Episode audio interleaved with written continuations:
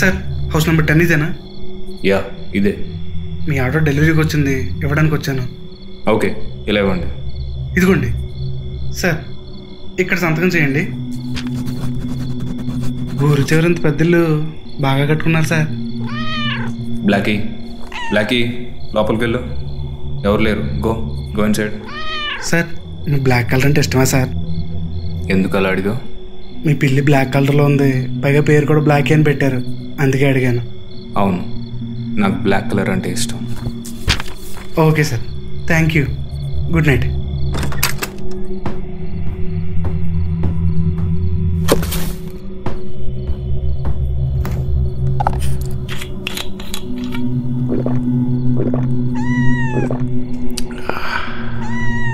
blacky do you want water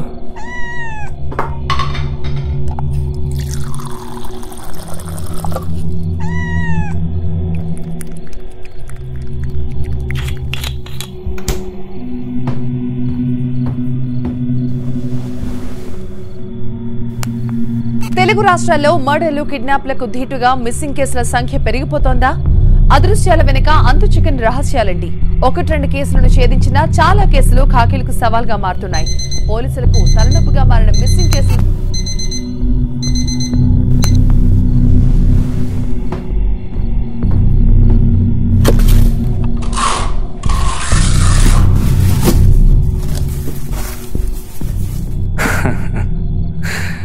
medical kit కత్తిరించడానికి surgical scissors కుట్లు వేయడానికి సూది దారం రక్తం కారకుండా అడ్డుపట్టడానికి కాటన్ కట్ చేయడానికి సర్జికల్ నైఫ్ రక్తం అంటుకుంటూ ఉండడానికి gloves nice medical kit. Kit బాగానే డెలివర్ చేశారు. బ్లాకీ నీకు డిన్నర్ టైం అయింది. రా వెళ్దాం. వెయిట్ బ్లాకీ నీకు ముందు ఫుడ్ ప్రిపేర్ చేస్తాను.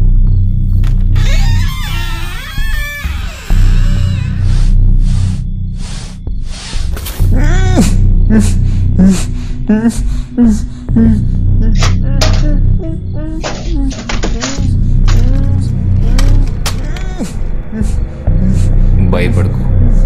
నిన్నప్పుడే చంపను. నిన్ను కాళ్ళు చేతులు కట్టేసి మూతికి ప్లాస్టర్స్ ఎందుకు ఉంచానో తెలుసా? నాకు చిన్నప్పటి నుంచి కథలంటే ఇష్టం. అందరూ కథలు చెప్తే వినేవాడిని. నేను నా కథలు కొంతమందికి చెప్పేవాడిని. నేను కథలు చెప్తున్నప్పుడు అవతల వారు అలా నిమగ్నమై వింటూ ఉంటే నాకు భలే అనిపించేది. అలాగే మధ్యలో ఎవరైనా డిస్టర్బ్ చేస్తే చంపేయాలన్నంత కోపం వచ్చేది. ఇప్పుడు నీకు ఒక కథ చెప్తాను. దయచేసి మధ్యలో డిస్టర్బ్ చేయకు. చివరి దాకా పూర్తిగా విను. ఒక ఊరిలో కృష్ణ శేషు అని ఇద్దరు స్నేహితులు ఉండేవారు ఇద్దరికీ పదేళ్ళు ఉంటాయి కృష్ణ శేషుని స్నేహితుల్లాగే కాదు ఒక తమ్ముళ్ళ చూసుకునేవాడు. ఇద్దరిల్లు పక్కపక్కనే ఉండేవి. ఇంటి నుండి స్కూల్ ఓ రెండు కిలోమీటర్ల దూరంలో ఉండేది. రోజు ఇద్దరు కలిసి వెళ్ళేవారు కలిసే వచ్చేవారు. అదే పక్కన ఉన్న ఒక అడవి ప్రాంతం నుండి అడ్డదారిలో వెళ్తే కేవలం ఒక్క కిలోమీటర్లోనే స్కూల్ని చేరుకోవచ్చు. కానీ ఆ అడవి నుండి ఎవ్వరూ వెళ్ళేవారు కాదు. ఎందుకంటే ఆరు నెలల క్రితం భద్ర అనే పిల్లవాడు అర్ధరాత్రి ఆ అడవి దారిలో వస్తూ ఒక చోట చేతబడి చేసిన ప్రదేశాన్ని చూశానని ఊరిలో ఎవరో క్షుద్ర పూజలు చేస్తున్నారని చెప్పాడు. తెల్లారేసరికి భద్ర రక్తం కక్కుకుని చనిపోయాడు. ఊరిలో ఆ సంఘటన ఒక్కసారిగా దుమారాన్ని లేపింది. ఊరిలో సగం మంది శుద్ర పూజ గురించి చెప్పడం వల్లే భద్ర చనిపోయాడని మిగతా సగం మంది ఏదన్నా పాము కాటేసి ఉండొచ్చని నమ్మారు.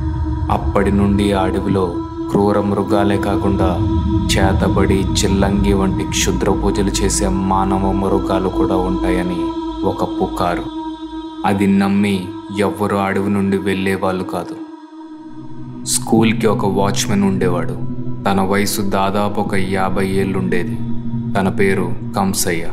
ఎంతో ఆప్యాయంగా కృష్ణ శేషు తనని మావయ్య అని పిలిచేవారు.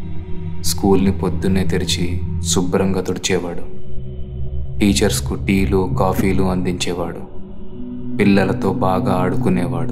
అందుకే ఆయనంటే అందరికీ గౌరవం. ఇదిలా ఉండగా ఆ ఊరిలో ఆరు నెలల వ్యవధిలో ఆ స్కూల్లో చదువుతున్న ఐదుగురు పిల్లలు కనిపించుకుంటా పోయారు. ఊరికి ఏదో శాపం తగిలింది ఏదో పీడ పట్టింది అని అందరూ అనుకోవడం మొదలుపెట్టారు. ఒకరోజు స్కూల్ నుండి ఇంటికి వెళ్తూ ఉండగా కృష్ణ శేషుకు ఒక ఆలోచన వచ్చింది. ఇద్దరూ కలిసి ఆ అడవి ప్రాంతం నుండి ఇంటికి వెళ్దాం అనుకున్నారు. అలా ఇద్దరు అడవి మార్గం నుండి నడవడం మొదలుపెట్టారు. కానీ వాళ్ళు ఆ అడవి నుండి వెళ్ళడం అదే మొదటిసారి. కొంత దూరం నడిచాక వాళ్ళకి ఎటు వెళ్ళాలో అర్థం కాలేదు. ఎటు చూసినా చుట్టూ చెట్లు గుబురు పొదలు. నెమ్మదిగా భయం భయంగా నడుచుకుంటూ వెళ్తున్నారు. ఇంతలో నెమ్మదిగా సూర్యుడు మబ్బుల్లోకి జారుకున్నాడు. చీకటి పడింది. కీచురాళ్ళ శబ్దాలు మొదలయ్యాయి. అదే దారిలో నడుచుకుంటూ వెళ్తూ ఉన్నారు కృష్ణ శేషు. ఇంతలో దారిలో ఒక పెద్ద ఏడడుగుల పాము బుసలు కొడుతూ ఎదురుపడింది. దానితో భయంతో ఇద్దరు చెరొక పక్కకు పరుగులు పెట్టారు. చీకటి ఆకులు వలములు పురుగు పుట్ర దూరంగా జంతువుల శబ్దాలు. అలా దూరం వెళ్ళాక అలసిపోయి ఆగాడు కృష్ణ. కానీ శేషు తనతో లేడని గమనించాడు. కృష్ణకు ఏం చేయాలో అర్థం కాక మళ్ళీ వెనక్కి నడుస్తూ శేషు శేషు అంటూ గట్టిగా అరుస్తూ వెతకడం మొదలుపెట్టాడు. అలా కొంత దూరం కృష్ణ వెనక్కు వెళ్ళాక కృష్ణ అరుపులు విని శేషు కృష్ణ వైపు పరిగెట్టుకుంటూ వచ్చాడు. అలా ఇద్దరూ కలుసుకున్నారు. తర్వాత ఎలానో ఇద్దరు అడవి నుండి బయటపడి ఇల్లు చేరుకున్నారు. ఆ రోజు రాత్రికి శేషుకి చాలా జ్వరం వచ్చింది. అప్పుడు కృష్ణ శేషు ఇంటికి వెళ్ళి శేషుని కలిశాడు. ఇంత అకస్మాత్తుగా జ్వరం ఎందుకు వచ్చింది? అడవిలో ఆ పాముని చూసి భయపడ్డావా? అని అడిగాడు కృష్ణ. దానికి శేషు వణుకుతూ ఇలా చెప్పడం మొదలుపెట్టాడు. అడవిలో నువ్వు నేను విడిపోయాక నేను నీకోసం వెతుకుతూ ఉండగా ఒక చోట నాకు ఒక వెలుతురు కనిపించింది. ఏంటో చూద్దామని నేను అటువైపు వెళ్ళాను. ఆ వెలుతురు కాలుతున్న కట్టెల నుంచి వస్తున్న వెలుతురు. నేను ఆ వెలుతురులో మన స్కూల్ వాచ్మెన్ కంసయ్యను చూశాను. ఎప్పుడు నవ్వుతూ కనిపించే కంసయ్య చాలా భయంకరంగా ఉన్నాడు. ఆ ప్రదేశం చాలా భయంకరంగా ఉంది. ఒక ముగ్గు వేసుకొని దాని మీద కూర్చుని ఉన్నాడు కంసయ్య. ఎదురుగా ఒక పుర్రె ఉంది. దాని చుట్టూ ఒక చనిపోయిన కాకి నిమ్మకాయలు ఒక నల్లటి బొమ్మ పక్కన కర్రలతో మంట వేసి ఉంది. వాటి పక్కన ఒక అడుగు దూరంలో మన స్కూల్లో చదువుతున్న ఒక పిల్లవాడు స్పృహ లేకుండా పడి ఉన్నాడు. కంసయ్య అర్ధనగ్నంగా కళ్ళు మూసుకొని ఏదో పూజ చేస్తున్నాడు. ఆ పూజ చేశాక గట్టిగా అరుస్తూ కళ్ళు తెరిచి లేచి వెళ్ళి ఆ పిల్లవాడికి ఆ కాకి రక్తంతో బొట్టు పెట్టి ఏవో మంత్రాలు గట్టిగా చదువుతూ ఒక పెద్ద కత్తి తీసుకొని ఒక్కసారిగా ఆ పిల్లవాడి తల నరికేశాడు. తలా ముండం వేరయ్యింది. ఆ రక్తం కంసయ్య మొహం మీద చిమ్మింది. ఆ వెలుతురులో ఆ రక్తంతో ఆ ముఖం ఇంకా భయంకరంగా ఉంది. తర్వాత అలా వేరైన తల నుండి కారుతున్న రక్తాన్ని ఒక మట్టి పాత్రలో పట్టి ముగ్గులో ఉన్న పుర్రికి అభిషేకం చేసి ఏవో మంత్రాలు చదివి దండం పెట్టుకున్నాడు. తర్వాత అక్కడే ఒక గుంత తీసి ఆ తలా మండలను చేశాడు ఆ దృశ్యం చూసి భయపడ్డ నేను అక్కడుండడం మంచిది కాదని వెనక్కి తిరిగేటప్పుడు నా అడుగు ఒక ఎండుటాకు మీద పడి శబ్దం వచ్చింది. కంసయ్య తలెత్తి చూశాడు. నేను పక్కనే పొదల మధ్యన దాక్కున్నాను. మనం మామయ్య మామయ్య అని పిలిచే కంసయ్య మంచివాడు కాదు. నరరూప రాక్షసుడు. అక్కడ నన్ను చూశాడో ఏమో నన్ను కూడా చంపేస్తాడేమో అని భయంగా ఉంది. అని అన్నాడు శేషు. అది విన్న కృష్ణ ఒక్కసారిగా నిశ్చేష్టుడయ్యాడు. ధైర్యం తెచ్చుకొని శేషుతో ముందు నువ్వు ప్రశాంతంగా పడుకో. రేపు ఉదయాన్నే ఈ విషయాన్ని ఊరు పెద్దలకు చెప్పి కంసయ్యకు శిక్ష వేయిద్దాం అని ధైర్యం చెప్పి అక్కడి నుండి వెళ్ళిపోయాడు కృష్ణ. మరుసటి రోజు ఉదయానికి శేషు రక్తం కక్కుకొని చనిపోయాడు. ఊరిలో అందరూ శేషుకి జబ్బు చేసి చనిపోయాడు అనుకున్నారు. కానీ అసలు నిజం కృష్ణకు మాత్రమే తెలుసు. శేషుని చంపింది కంసయ్యే అని అర్థం చేసుకున్నాడు. కానీ ఆ విషయాన్ని ఊరి పెద్దలకు చెప్పి కంసయ్యని శిక్షించాలనుకోలేదు. ఆ రోజు రాత్రి కృష్ణ ఒక్కడే అడవికి వెళ్ళాడు. అక్కడ కట్టెలతో ఒక విల్లు తయారు చేసుకున్నాడు కృష్ణ. అడవిలో కంసయ్య ఎక్కడైతే క్షుద్ర పూజలు చేస్తున్నాడో అక్కడికి చేరుకున్నాడు. కంసయ్య ఏదో ధ్యానంలో ఉంటూ ఏదో మంత్రాన్ని పఠిస్తున్నాడు. కంసయ్యకు తెలియకుండా కంసయ్య చుట్టూ నూనె పోశాడు. దానికి నిప్పు అంటించాడు. నిప్పు అంటుకొని మంటలు రావడంతో ధ్యానం నుండి బయటికి వచ్చి కేకలు వేశాడు కంసయ్య. కృష్ణ తాను తయారు చేసుకున్న విల్లుతో బాణాలు వదిలాడు. మొదటి బాణం సరిగ్గా కంసయ్య నాలుకలో దిగింది. రెండవది కంట్లో దిగి కనుగుడ్డు తల నుండి బయటికి వచ్చింది. మూడవ బాణం గుండెల్లో దిగింది. కంసయ్య ఆహాకారాలు చేస్తూ ఆ మంటల్లోనే తగలబడిపోయాడు. అసురవధ జరిగింది. ధర్మాన్ని నిలబెట్టడానికి ప్రతి కథలోనూ ఒక కృష్ణుడు వస్తాడు. అవసరాన్ని బట్టి అవతారం ఎత్తుతాడు. అవునా కాదా? ఎంతో అందమైన సృష్టి ఇచ్చాడు. మనిషికి మనిషిని తోడిచ్చాడు. కలిసి మెలిసి ఉండండి కలకాలం ఉండండి అన్నాడు.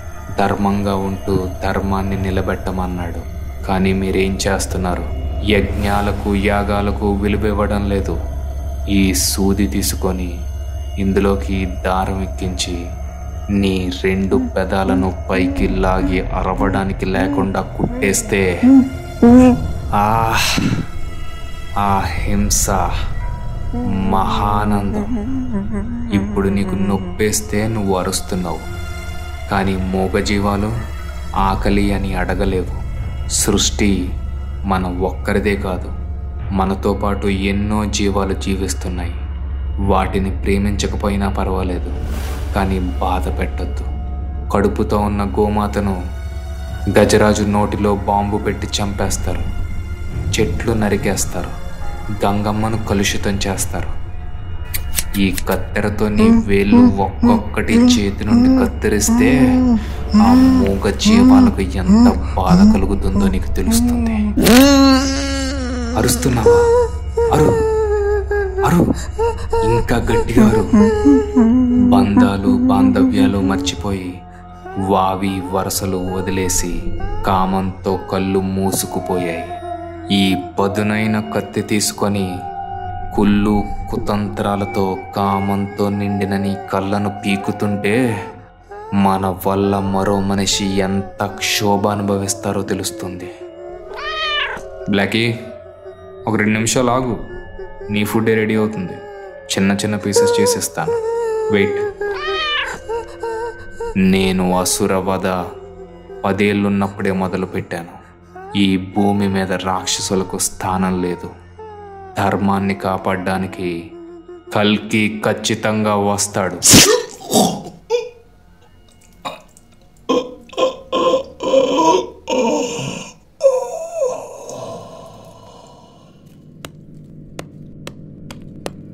బ్లాకీ కమాన్ నీ డిన్నర్ రెడీ. బ్లాకీ డిన్నర్ బాగుందా? నువ్వు తినేసి పైకి వచ్చాయి ఈలోపు నేను ఈ రక్తాన్ని వాష్ చేసుకుంటాను.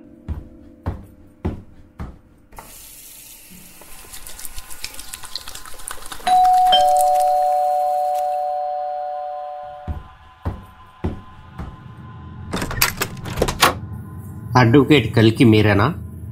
ఎస్ నేనే. చెప్పండి. ఏంటి విషయం? ఒక కేసు గురించి మీతో మాట్లాడడానికి వచ్చాను ఓకే. ప్లీజ్ కమ్ రండి. Please take you seat. Yeah ఇప్పుడు చెప్పండి. కేసు ఏంటి? నా పేరు ఉగ్రసేన. మా అబ్బాయి పేరు భోజరాజ్. వాడు ఇంటర్ చదువుతున్నాడు. కాలేజీలో ఒక అమ్మాయిని లవ్ చేశాడు. కుర్రాడు కదా ముచ్చట పడ్డాడు. కానీ ఆ అమ్మాయి ఒప్పుకోలేదు. దాంతో మా వాడికి కోపం వచ్చి కాలేజీలోనే అమ్మాయిని చంపేశాడు. ఇప్పుడు స్టేషన్లో ఉన్నాడు. మీరు కొంచెం బెయిల్ ఇప్పించి మా వాడిని ఈ కేసు నుంచి బయటపడేయండి. మీకు ఎంత డబ్బు అయినా ఇస్తాను.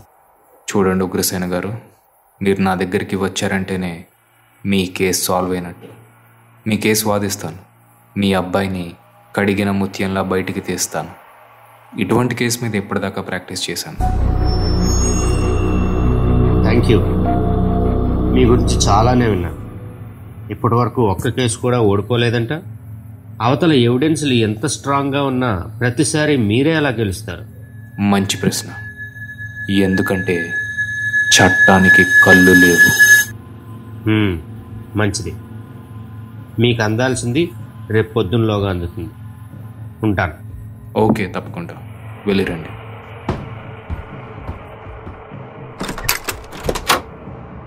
చట్టానికి కళ్ళు లేవు కానీ రాక్షసులను చంపడానికి ధర్మాన్ని కాపాడడానికి ఈ కల్కి ఉన్నాడు.